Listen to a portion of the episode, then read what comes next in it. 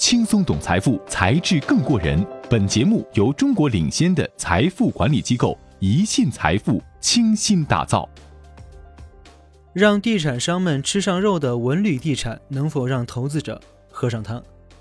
生活不止眼前的苟且，还有诗和远方。高晓松当年说的这句用来激励年轻的生命不要甘于平庸的名言时，肯定没有想到，如今会成为文旅地产大展宏图的响亮口号。二零零九年，文化产业和旅游产业首次被上升为国家战略后，文旅地产这个行业应运而生。加上二零一零年开始整齐划一的限购、限价、限贷、限售四限政策，让住房市场一下子从香饽饽变成了烫手的山芋，唯恐避之不及。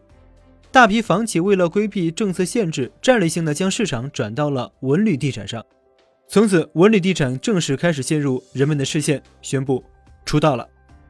二零一二年开始，文旅地产进入了疯狂发展期。一些房企为了能够快速大量的圈地，顶着文旅地产的帽子，开发出了很多低层级且同质化的项目。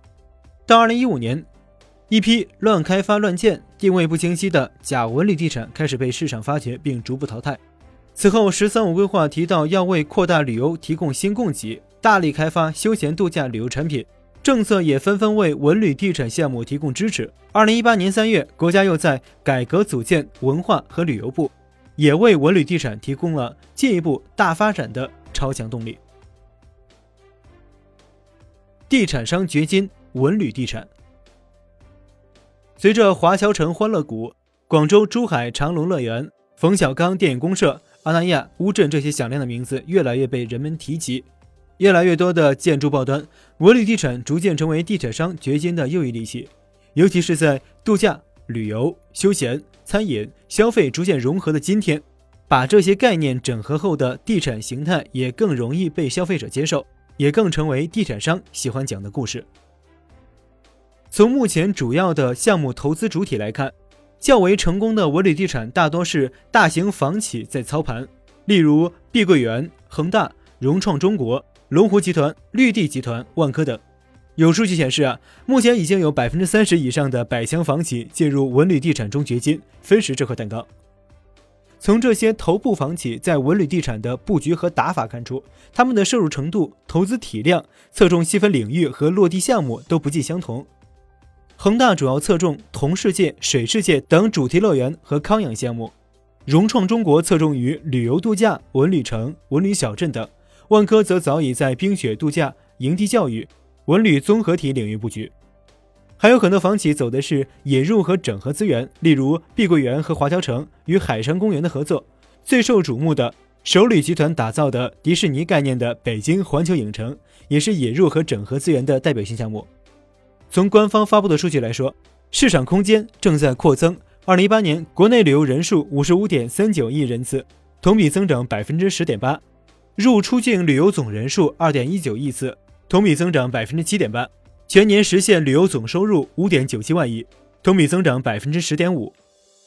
同时，政策也得跟得上。今年是文旅融合落地首年，省级文旅主管机构已经完成调整，市级、区级等也在跟进。因此，从各省级层面，今年需要看到一些文旅融合的成效，文旅项目的引进以及加快推进落地，就是必要且合理的。市场吹暖风，政策有空间，文旅地产不可能不火。从房企的态度看出来，万科董事局主席郁亮今年三月时就表示，不可能找到比地产更赚钱的业务。而孙宏斌将融创文旅集团、融创文化集团称之为地产家，而不是多元化业务，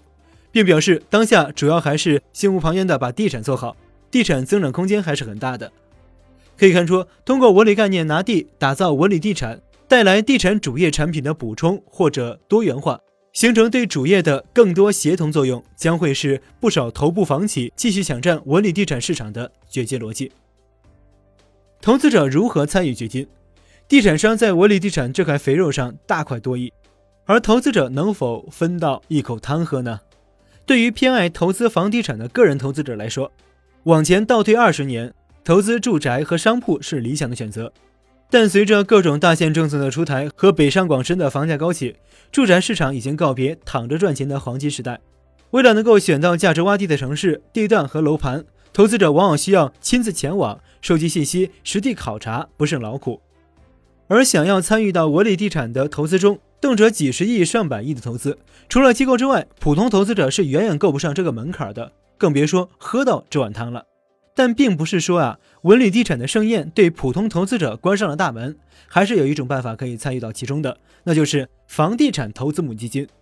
房地产投资母基金通过先投资到五到十个子基金，再间接通过这些子基金投资到多个地产项目中去的方式，做到了降低投资门槛、分散投资风险、优化投资回报，并且早在住宅地产的火爆程度下降之前，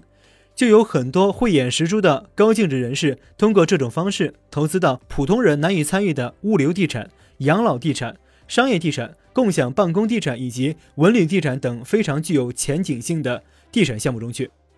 随着人们生活水平的提高和越来越明显的对消费质量的重视，文化旅游产业势必有着良好的发展前景，而文旅地产也必然有非常好的投资标的。因此呢，以母基金这种既能分散风险又能优化回报的方式参与其中，绝对是新时代下投资房地产的最好方式。